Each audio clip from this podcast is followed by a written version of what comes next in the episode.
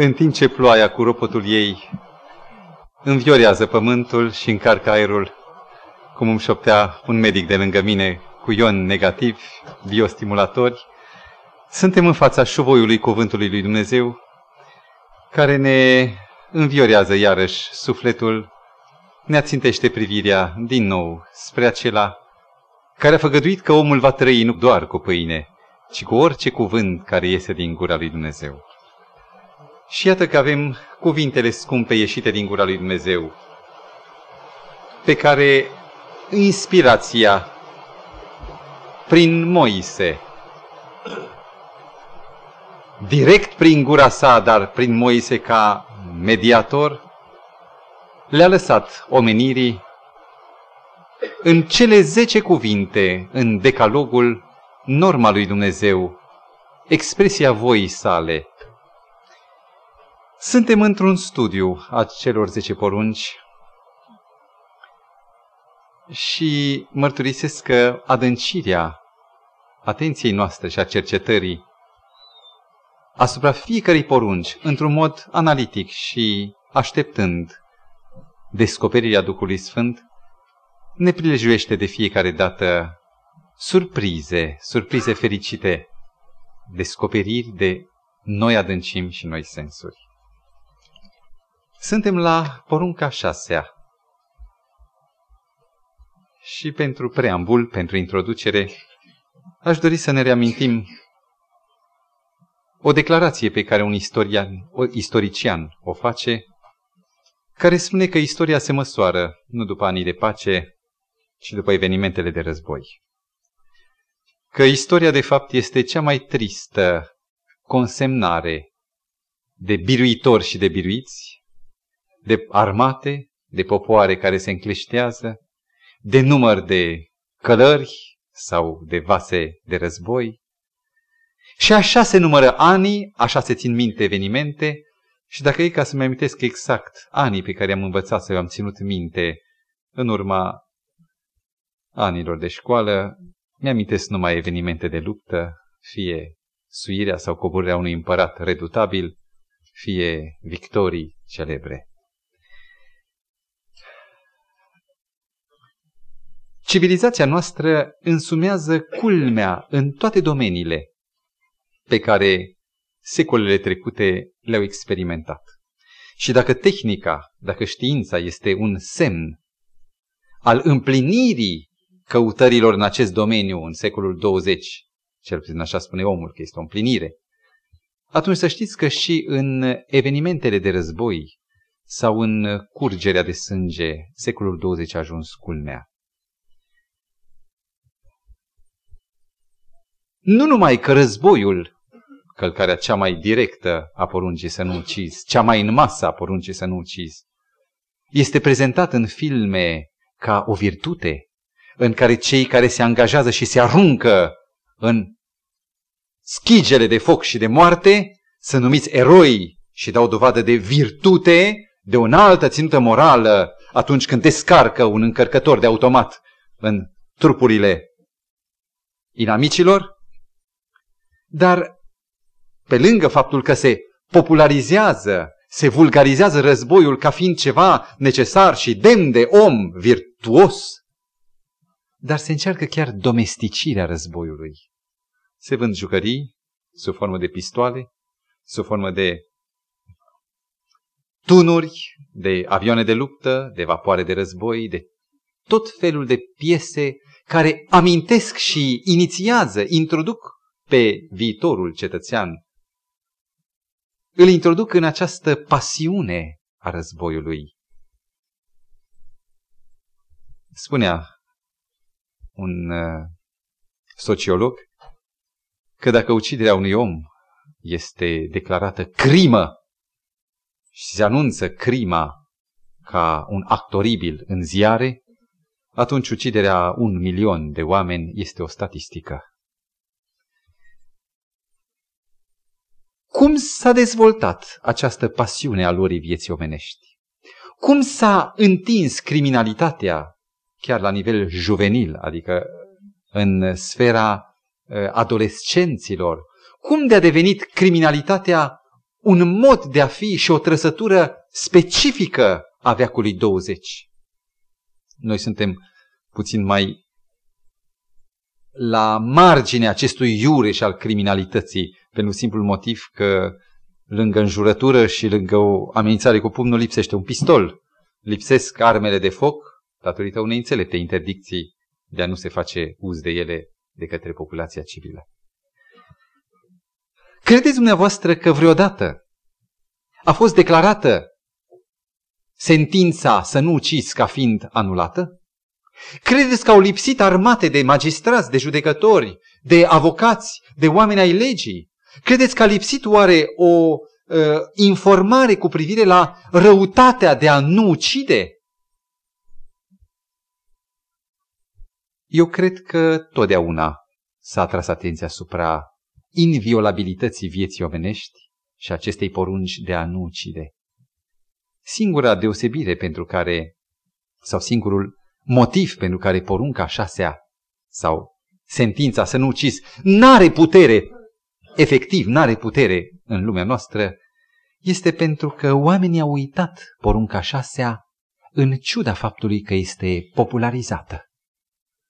Am spus aproape un paradox. În ciuda faptului că oamenii popularizează dictonul să nu ucizi, oamenii au uitat porunca șasea. E oare o desibire între dictonul să nu ucizi și uh, recunoașterea valorii sacre, sacrosancte a vieții? Deci este o desibire între această mentalitate, între acest concept și porunca șasea? Este categoric o deosebire fundamentală. Între dictonul pacifist de a nu fi sub nicio formă luător de viață și ascultător al poruncii a șasea sunt deosebiri de fond. Urmăriți! Pentru cel care optează pentru păstrarea vieții, a ucide însemnează a deposeda pe om de valoarea supremă, de ce are el mai presus de toate celelalte valori, și anume viața. Însemnează a nu recunoaște dreptul aproapelui tău la existență, ceea ce este o vină capitală care pune societatea în pericol. Și această ocrotire a vieții este, printre drepturile omului, prima sau printre primele drepturi ale omului, dreptul la existență. În timp ce porunca șasea, cu același conținut formal, să nu ucizi, este construită pe cu totul alte temelii. Mai întâi de toate, iată o încadrare. Porunca să nu ucizi, spre deosebire de dictonul pacifismului și a ocrotirii vieții a individului, a valorii supreme a omului, a proprietății de vază a ființei umane, porunca să nu ucizi este încadrată într-un decalog. Contează faptul acesta? Eu sunt sigur că da. Ă, puneți un copil să dea niște recomandări bune unor oameni, unor copii mai mari ca el. Nimeni nu o să-l bage în seamă. Puneți aceleași recomandări în gura directorului școlii și veți vedea copiii, toți ceilalți elevi, cum se subordonează. Faptul că porunca așa este încadrată în legea lui Dumnezeu, care începe cu Eu sunt Domnul Dumnezeul tău, deci în decalog, faptul că ele sunt înconjurate de prezența, de autoritatea divină, aceasta face ca porunca șasea să nu fie doar un uh, deziderat, un deziderat umanist, ci să fie o poruncă apodictică, spunem cu altă ocazie, adică absolut autoritară și indiscutabilă, care emană din autoritatea lui Dumnezeu.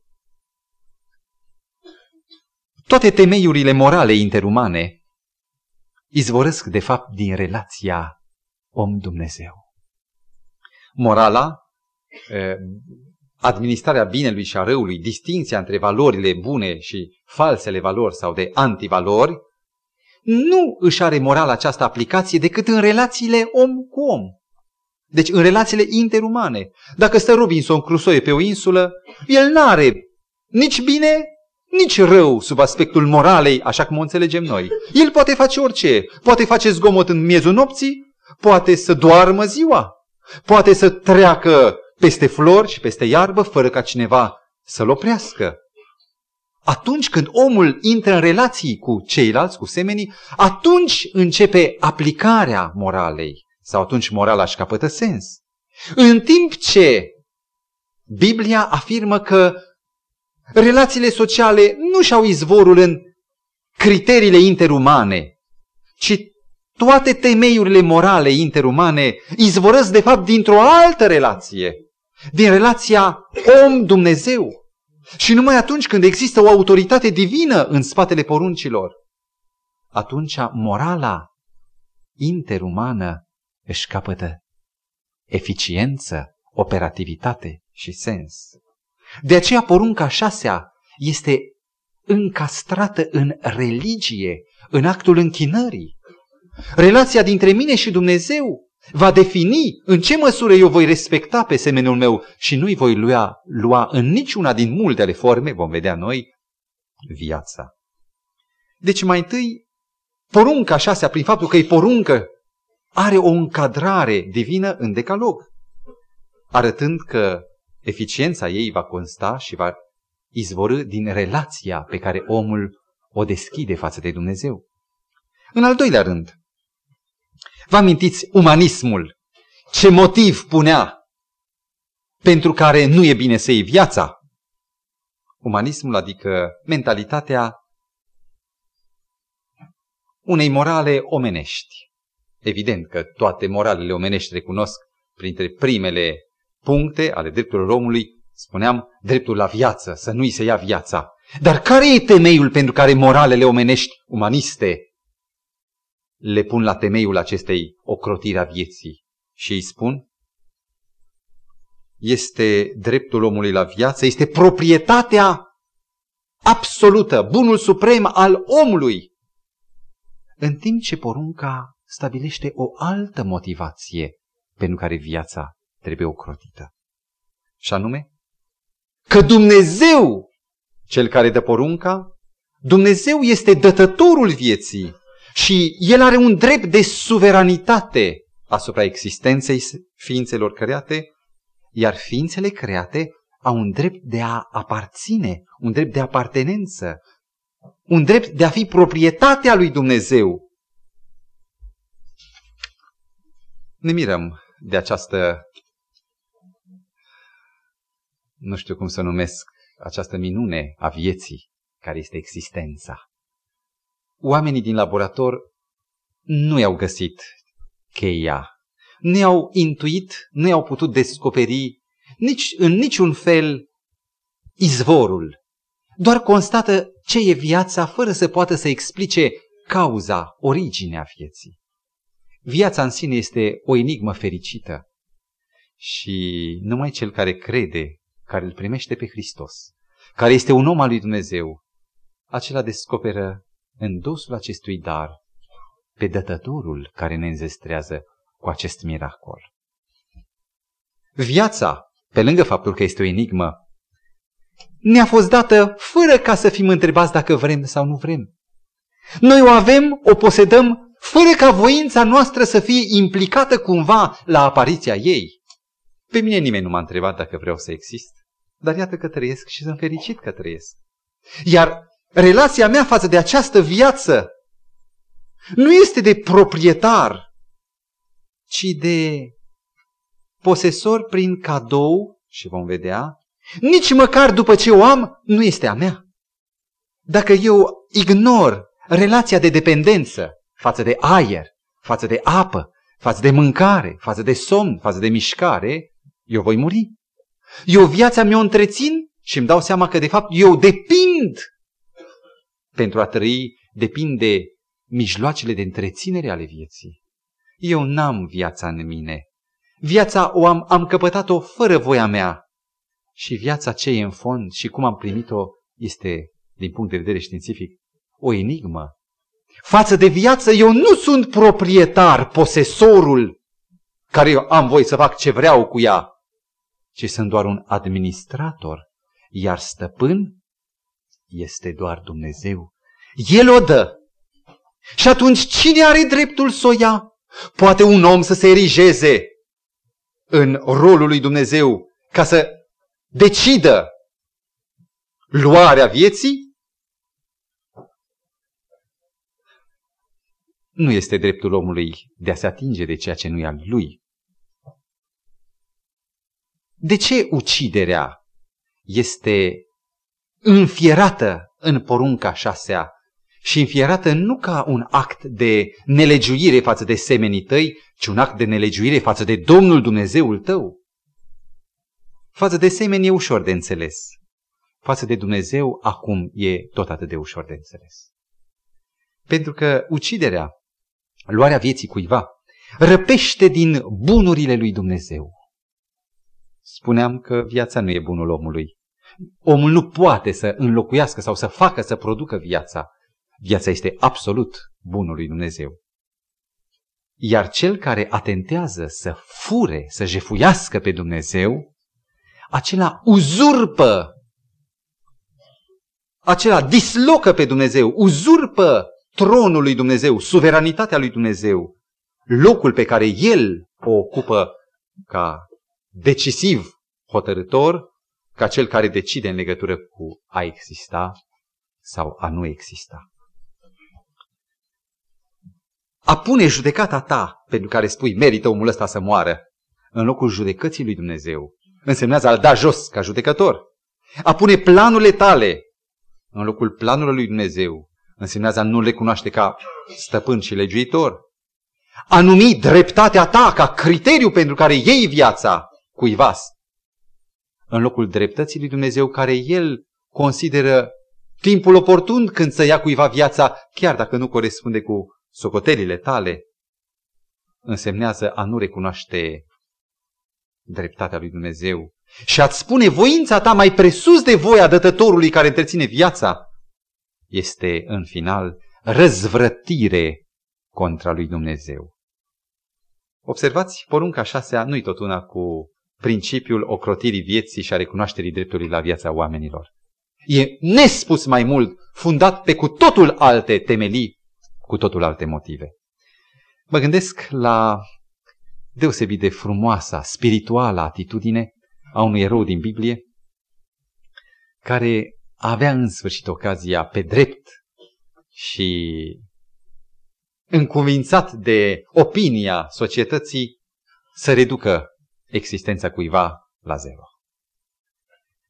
În 1 Samuel, capitolul 24, îl descoperim pe David, omul lui Dumnezeu, eroul luptelor cu filistenii, cel care l-a răpus pe uriașul Goliat, cel care este cântat de folclorul feminin care cântă pe vitej, este cântat fiind încă în viață, încă nesuficient de afirmat, este prigonit, deși este erou, e prigonit de împăratul lui Israel. I se pare că are în David, Saul, împăratul, îi se pare lui că are în David un concurent la tron, deși David nu avea niciun fel de pretenție. Și Saul pornește o cruciadă împotriva lui de a-l curăți cu orice preț, de a-l elimina. Și aflându-se odată refugiat într-o peșteră, rămânând peste noapte acolo, către seară, trupele lui Saul obosite caută și ele un loc de adăpost, ignorând că în fundul peșterii s-au retras înspăimântați oamenii lui David cu săbile scoase, gata să-și apere, să-și vândă scump pielea. Dar Saul nu bănuiește pericolul. Se culcă, pune în față 3, 4, 5 oșteni, iar el doarme singur ca să nu fie tulburat singur în peșteră. Și în timpul nopții, oamenii lui David îi spun, Domnul ți l-a dat în mână! Iată, în sfârșit, ocazia când poți să te răzbuni pe vrăjmașul tău. Domnul ți l-a dat în mână, spunea opinia. Și David într-adevăr scoate jungherul doar să taie un colț din veșmânt, zicând apoi să mă ferească Dumnezeu să fac una ca aceasta împotriva Domnului meu, împotriva împăratului, dar mai ales împotriva Dumnezeului meu. Cum aș putea eu să ridic mâna asupra acelea pe care Dumnezeu l-a ales odată, e uns, l-a uns cu un de lemn atunci când a fost investit cu titlul de împărat și când Dumnezeu este stăpân peste el.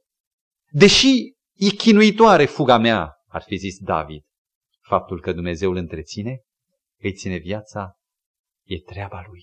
Eu nu pot face nici de bine, nici de rău cu acesta. Dumnezeu să-l judece. Și când iese a doua zi, în timp ce Saul odihnit iese afară, David alargă după el la o oarecare distanță să se poată păzi de o eventuală prindere și strigă, Domnul meu, iată, am fost în peștere cu tine, ți-am tăiat o bucată din pulpana hainei. Domnul să judece între mine și tine, spune David, nu eu. Nu ți-am luat viața. În capitolul 9 din Cartea Genezei, ni se spune, într-un mod subtil, motivul pentru care Dumnezeu interzice omului să curme viața semenului său. 9, versetul 6. Dacă varsă cineva sângele omului, atunci și sângele lui să fie vărsat de om.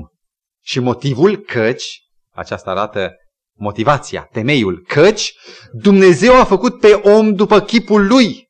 Știți ce însemnează aceasta? Că în această geneză, în această creațiune a omului după chipul lui Dumnezeu, Dumnezeu nu numai că l-a făcut, de ce proprietatea lui Dumnezeu, dar Dumnezeu a pus chipul său în om. Iar cel care se ridică împotriva omului atentează împotriva imaginii lui Dumnezeu, împotriva autorității și imaginii lui Dumnezeu.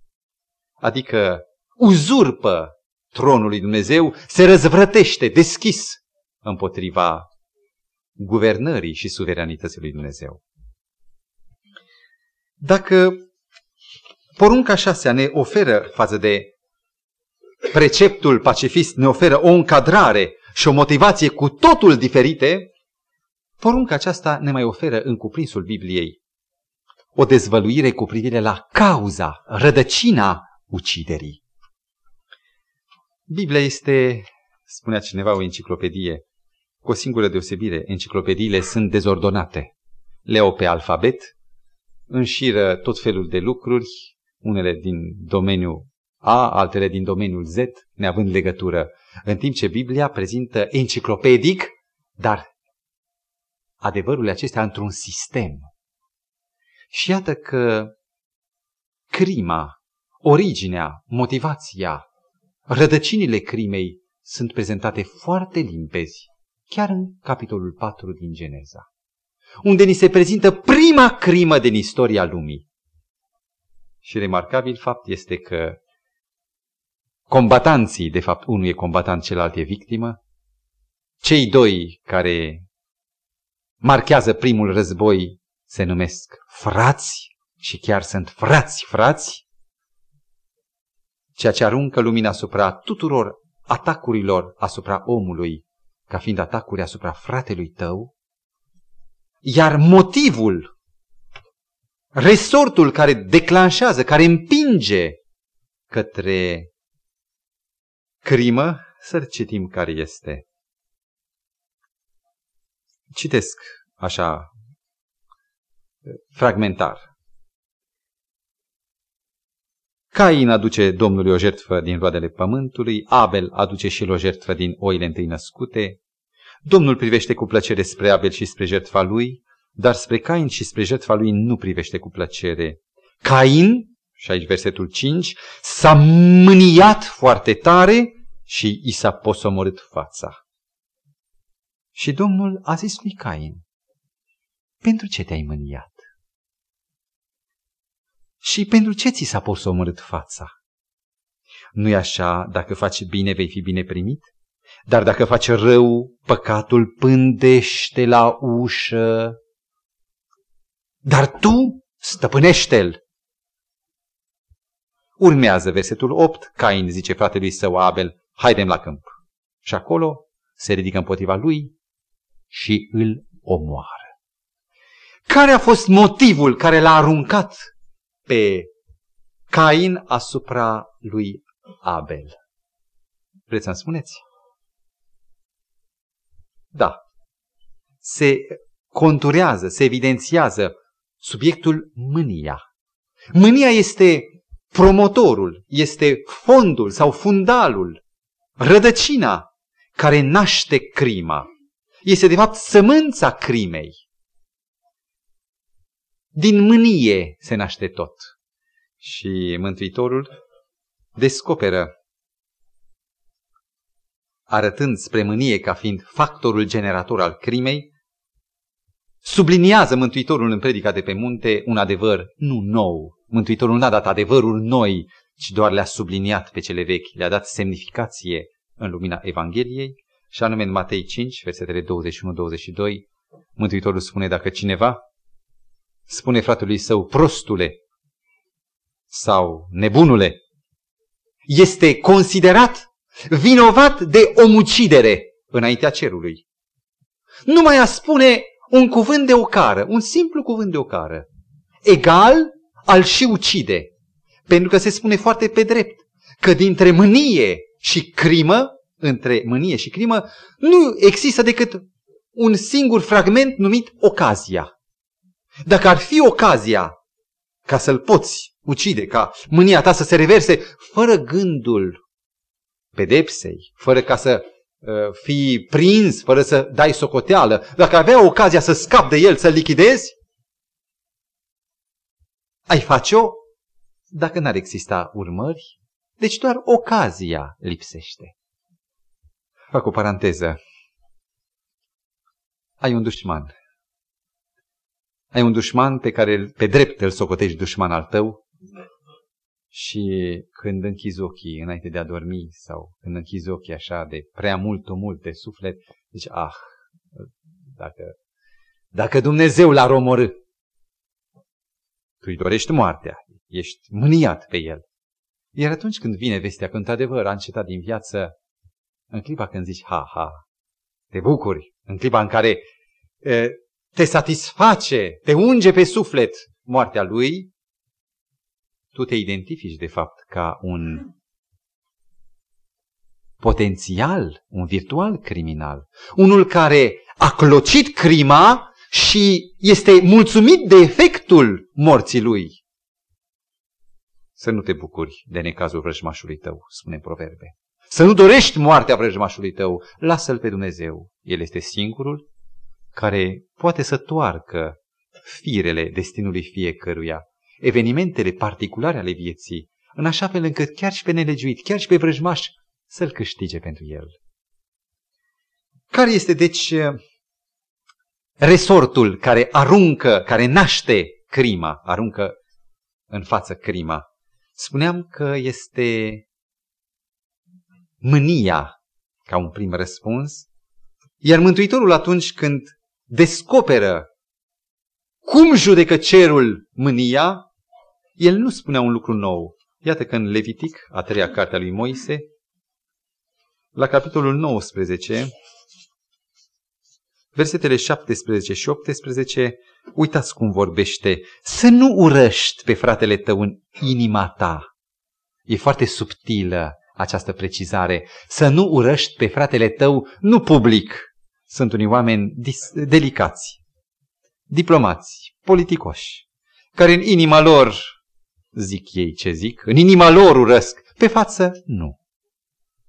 Aceștia sunt oameni foarte distinși, dar înainte lui Dumnezeu călcători a poruncii care zice să nu urăști pe fratele tău în inima ta, să mustri pe aproapele tău, dar să nu te încarci cu un păcat din pricina lui. Ce este păcatul? Crima, vărsarea de sânge. Remarcați că niciodată instanța judecătorească, chiar cea mai autoritară, nu poate intenta proces de intenție. Că am zis că-l omor. Și ce? Am zis, am zis, dar nu l-am omorât. Evident, nimeni nu te poate osândi. În timp ce Dumnezeu intentează. Aici este marca divină a Scripturii. Intentează pentru că poate pătrunde chiar în cuget, poate controla rotițele conștiinței tale și îți poate deschide un proces vorbindu-ți adânc sufletului tău. Este singurul care pătrunde în forul sufletului tău. De aceea el dă asemenea porunci să nu urăști în inima ta pe fratele tău. Cine-i fratele tău?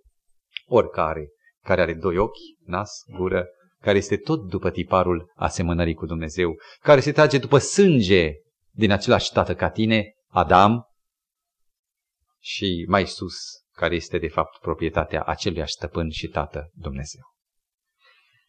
Și totuși n-am răspuns. Care este cauza crimei?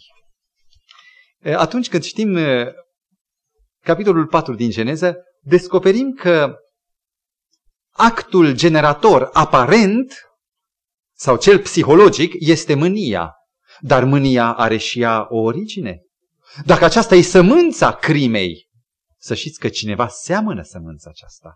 O anumită situație favorizează apariția seminței acesteia. Eu sunt convins că cauza cauzei nu e mânia. Aceasta este și ea un efect. Un efect primar, iar crima este un efect secundar. Dar cauza care naște primul efect, mânia, este alta. Care este cauza? Amintiți-vă ce spune Dumnezeu lui Cain? Ca să vedem cum se naște crima. Și ca atare să căutăm terapia crimei, terapia uh, urii, a mâniei. Pentru ce te-ai mâniat? Întreabă Dumnezeu pe Cain, versetul 6. Arătând spre o cauză a mâniei. Și apoi îi răspunde tot Dumnezeu ca să-l lumineze, nu-l lasă în întuneric. nu e așa, dacă faci bine, dacă faci bine, vei fi bine primit. Ori Cain, dar dacă faci rău, nu vei fi bine primit, cum Dumnezeu nu l-a putut primi cu jertfa lui care nu se integra, nu se înscria în recomandările divine orice jertfă trebuia să fie, să fie cu sânge. Orice jertfă cu sânge. Pentru că sângele simboliza jertfa Hristos. Și dacă orice jertfă este doar valabilă prin simbolizarea lui Isus, roadele pământului, cartofi, grâu și altele câte a dus el pe altar, dintre cele mai frumoase exponate, nu putea să fie o jertfă bună și Dumnezeu nu l-a primit. Face rău pentru că nu ține cont de ceea ce Dumnezeu îi zice, nu e primit și atunci, evident, că ți se posomorăște fața și ți se mânie sufletul. Să nu credem că mânia este ultimul, ultima treaptă, ultimul fund, ci este relația ascunsă al omului cu Dumnezeu. Relația omului cu Dumnezeu. Atunci când eu sunt supărat pe copiii mei care, să zicem că fac uh, dezordine, vorbesc prea tare și țip, să știți că nu ei sunt de vină. Eu zic sigur, ei sunt de vină, că dacă nu făceau așa eu nu țipam. Dar altă dată au fost la fel și n-am țipat. Altă dată au făcut și mai mult și i-am uh, mustrat cu o uh, zbârlile a părului lor din cap și atât. Și au înțeles mai bine. Faptul că eu ajung să mă mânii, aparent este răutatea lor. În fond, e o discrepanță dintre voia lui și voia mea. Este o neconcordanță, o disonanță în relația mea cu Dumnezeu. Deci dacă faci bine, nu te vei mânia. Dacă faci răul, păcatul pândește, mânia se instalează. Nu vei fi bine primit, că Dumnezeu nu poate primi răul, chiar dacă te iubește pe tine. Rețineți cât de frumos vorbește Scriptura despre originea mai întâi aparentă, dar și cea fundamentală a crimei. Ca atunci să vedem și cum poate fi vindecat pământul acesta, generațiile de pământeni, de microbul uciderii sau al mâniei. Citeam prospectul sau uh, declarația de principii al UNESCO-ului, o organizație al ONU, Organizațiilor Unite, Națiunilor Unite, ă, pentru ca să faciliteze, să favorizeze smulgerea războiului din conștiințele tinerei generații. Acesta este scopul UNESCO. Să conducă tineretul, pe copii, într-o dezamorsare a spiritului de război. Și iată că de când există UNESCO, după cel de-al doilea război mondial imediat, războiul din potrivă e și mai atâțat și mai agitat. N-a reușit nimic. Pentru că nu știe etiologia bolii, cauza bolii și nici nu o poate trata. O tratează numai eu sunt Domnul Dumnezeul tău. Doar religia, o stabilire a unei relații cu Dumnezeu. Aceasta este adevărata cultură. UNESCO face și a cultură, prin cultură, dar nu prin cultură omenească, ci printr-o cultură a relației cu Dumnezeu. Am vrea să mergem puțin mai repede, mai avem multe idei ale cuvântului lui Dumnezeu. Observați că până acum, până la porunca șasea, toate poruncile sunt nu propoziții, ci fraze. Au două predicate, au mai multe fraze. Deci sunt conținuturi formale mai explicite și mai ample. Sunt ample ca să definească foarte exact, să circumscrie exact sensul pe care Dumnezeu îl dorește. În timp ce porunca șasea ne șochează prin scurtime, să nu ucizi. Nici măcar nu e o frază, este doar o propoziție negativă, să nu ucizi. Din care lipsește și subiectul logic, obiectul logic, modalitatea procedurii. De ce credeți că e atât de scurtă această poruncă? Trei cuvinte. Un singur predicat și atât. Și răspunsul este minunat. Tocmai prin scurtimea conținutului poruncii șasea, Dumnezeu difuzează o foarte largă arie. Cu cât e mai mic punctul, cu cât sunt mai puține puncte, cu atât poți trece mai multe drepte. Poți să interpretezi mai larg cu cât este mai general, cu cât este mai particularizat, cu atâta nu mai poți, decât să te reții la un, un spectru îngust. Iar cu cât este mai generală sentința, cu atât mai largă este aplicația. Iar porunca aceasta să nu ucizi capătă o nespus de largă, de bogată aplicabilitate. De exemplu, nu scrie în poruncă pe cine să nu ucizi. E foarte liptică de obiect al crimei. Și acum vine aplicația. Obiectul este aproapele. Dar mai este încă cineva. Sinele. Care este sfera, domeniul crimei? Ce să ucizi? Cât să ucizi? Și iată că se deschide o sferă destul de largă. Poți ucide fizic, vom vorbi puțin despre fizic, apoi poți ucide psihic, psihologic și poți ucide social pe un om. Cum adică să ucizi fizic? Așa cum știm, de obicei când vorbim de să nu ucizi, ne referim direct, ne ducem cu gândul direct la vărsare de sânge, la luarea vieții, la anulare fizică, biologică a unui om. Sunt mai multe feluri de ucideri fizice, ucidere violentă și ucidere lentă. Să vă dau câteva detalii. O țigară egal, după statistica Colegiului American de Chirurgie, 14,4 minute din viața omului.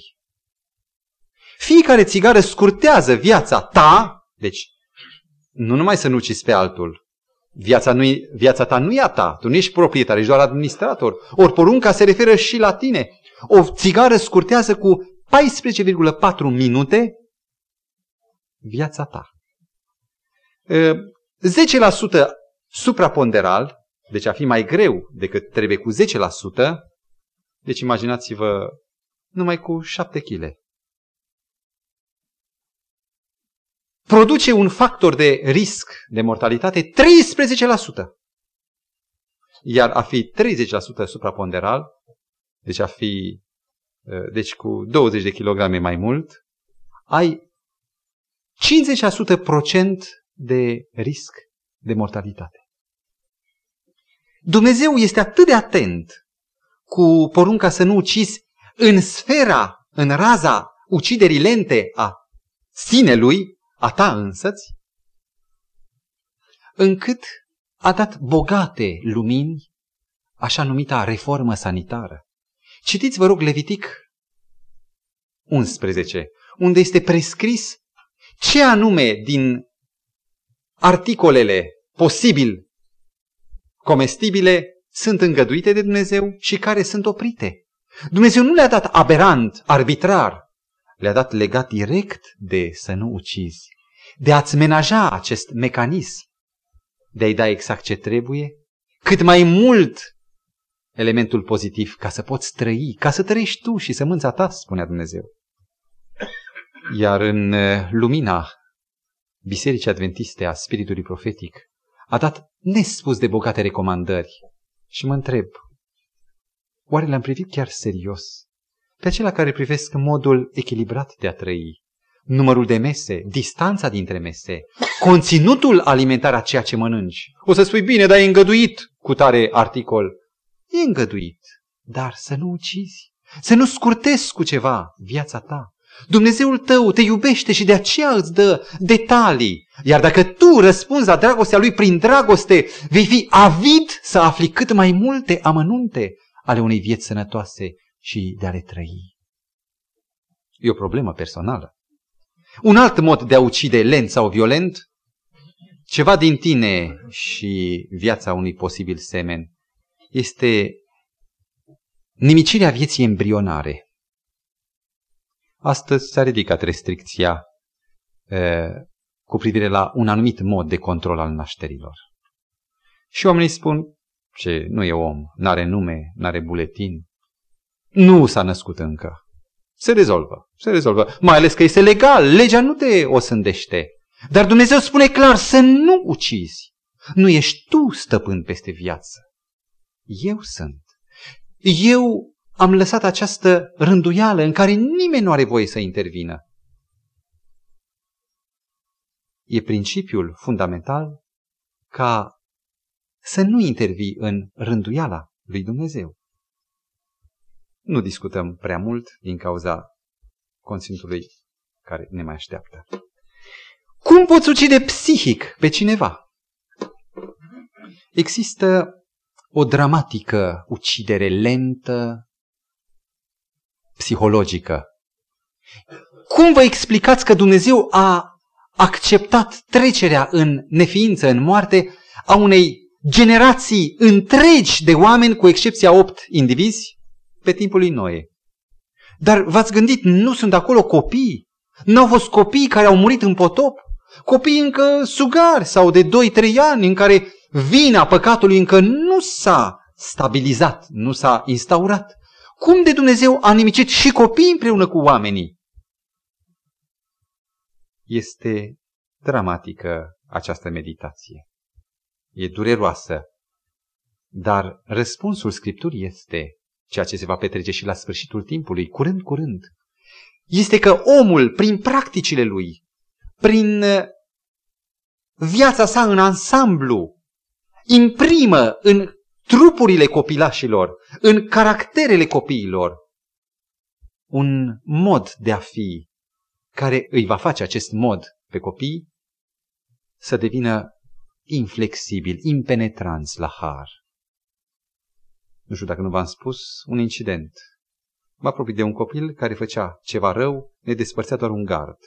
Și spun, nu e bine, cumva având simțământul că fiind mare, părinte și pedagog, pot să spun copilului ce e bine și ce nu, cu simțământul autorității. Și el îmi scoate limba, îmi face semne cu degetele, ba chiar pune mâna pe un lemn, ne despărțea gardul și sare la mine. Eu mă întreb, copiii formați psihologic în acest fel, vor fi oare receptivi vreodată la Harul lui Dumnezeu?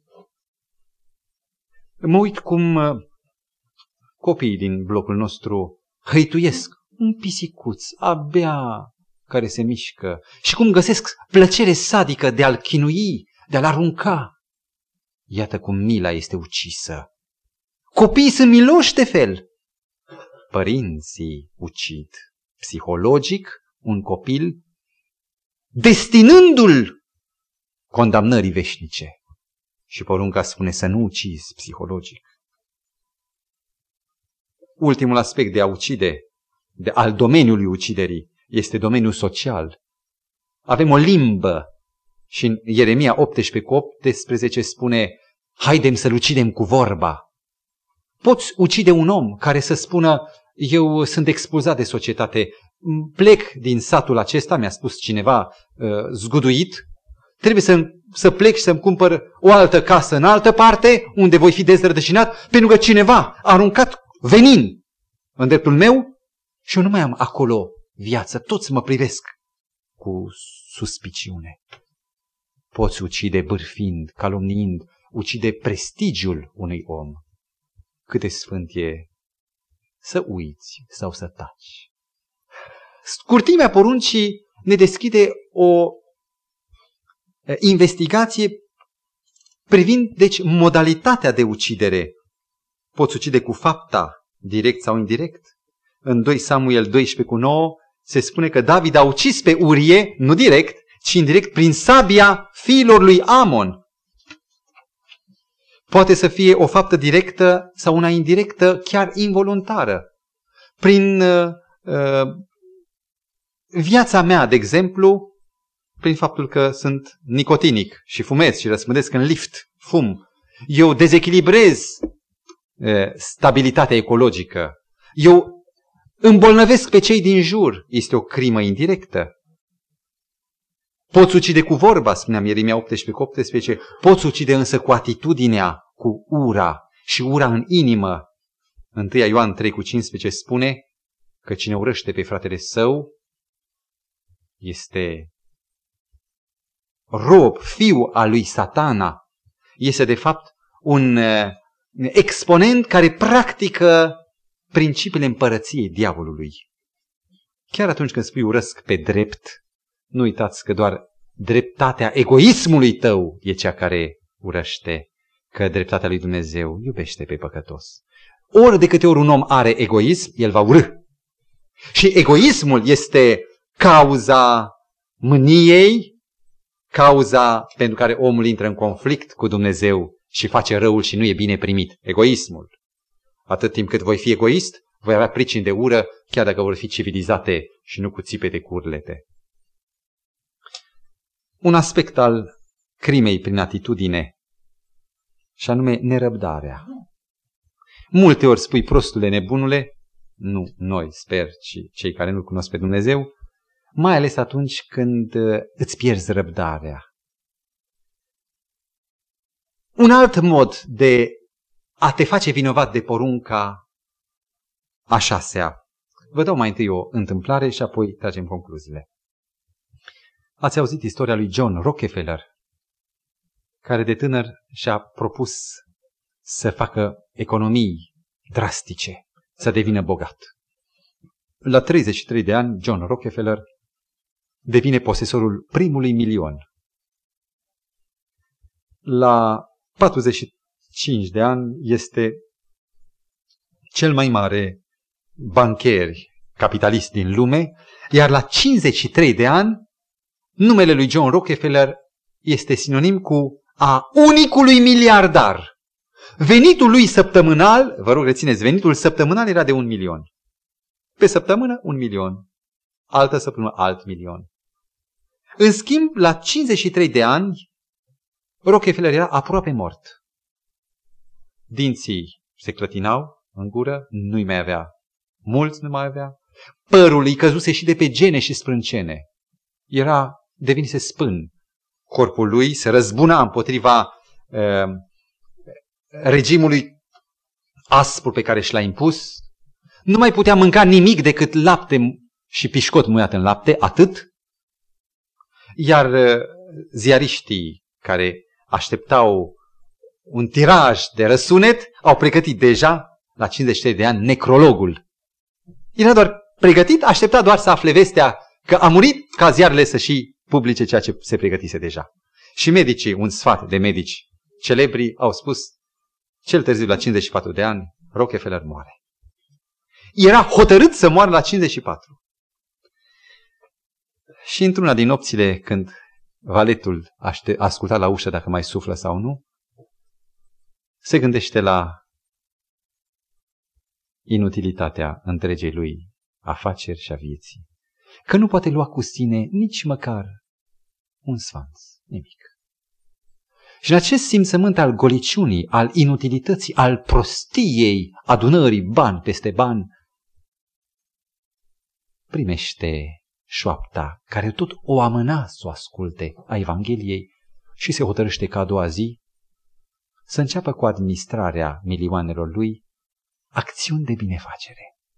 A doua zi se scoală, cheamă notari, nu pentru testament, ci cheamă oameni uh, împuterniciți ca să aloce fondurile lui pentru Fundația Rockefeller, cercetări în domeniul bolilor, cancerului. Fundația Rockefeller ajută la descoperirea penicilinei, lucru care n-am știut. Ființează orfelinate, fel de fel de case de ajutor și Rockefeller trăiește, se îndrăvenește, începe să mănânce bine și trăiește până la, știți câți ani? 100 fără 2. 98 de ani.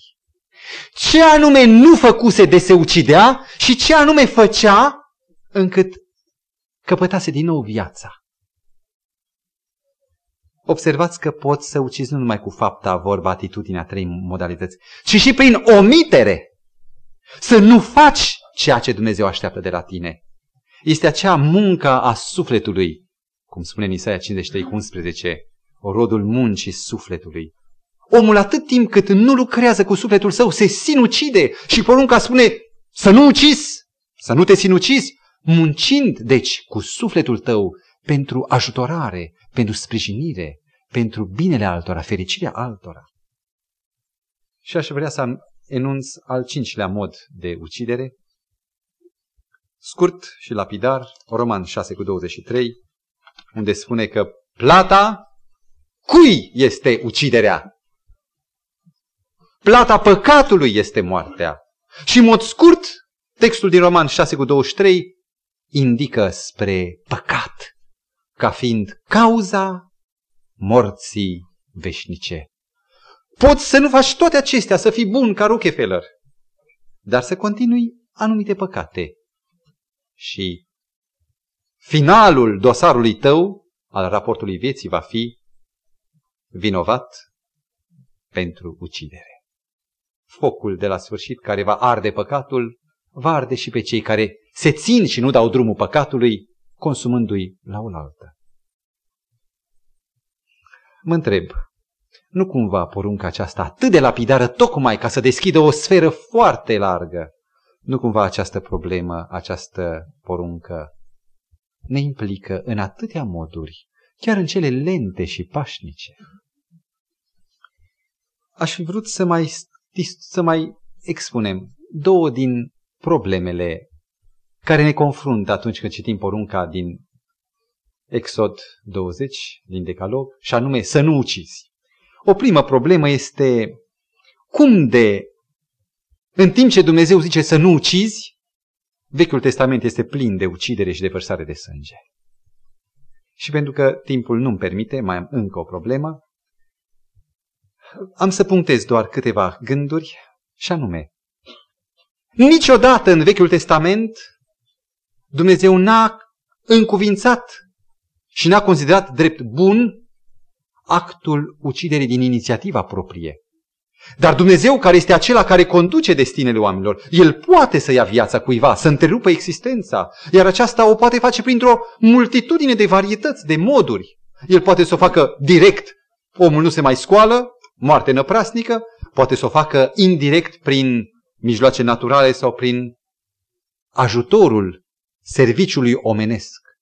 Și pentru ca să înscrie în conștiințele copiilor săi, Dumnezeu a folosit de multe ori pe copiii săi din Vechiul Testament ca să aducă la îndeplinire sentința hotărâtă de Dumnezeu. În Vechiul Testament există teocrație, când Dumnezeu conduce problemele pământești, concrete, sociale ale lumii, ale lui Israel, în timp ce în Noul Testament teocrația a lăsat loc doar unei cărmuiri duhovnicești, doar a bisericii. Dumnezeu nu mai e conducătorul statului ca în Vechiul Testament, ci Dumnezeu este conducătorul bisericii. doar a Duhului. Iar în biserică nu există, ca și în Vechiul Testament, decât o singură poruncă pentru individ, porunca dragostei. E timpul să facem deosebire între porunci individuale, legi individuale și legi sociale. Legile individuale și în Vechiul Testament și în Noul Testament se aplicau individului și erau aceleași, să iubești pe aproapele tău. Levitic 19 cu 18, după ce am citit textul să nu urăști pe fratele tău în inima ta, mai jos spune să iubești pe aproapele tău ca pe tine însuți. Este aceeași lege în Vechiul ca și în Noul.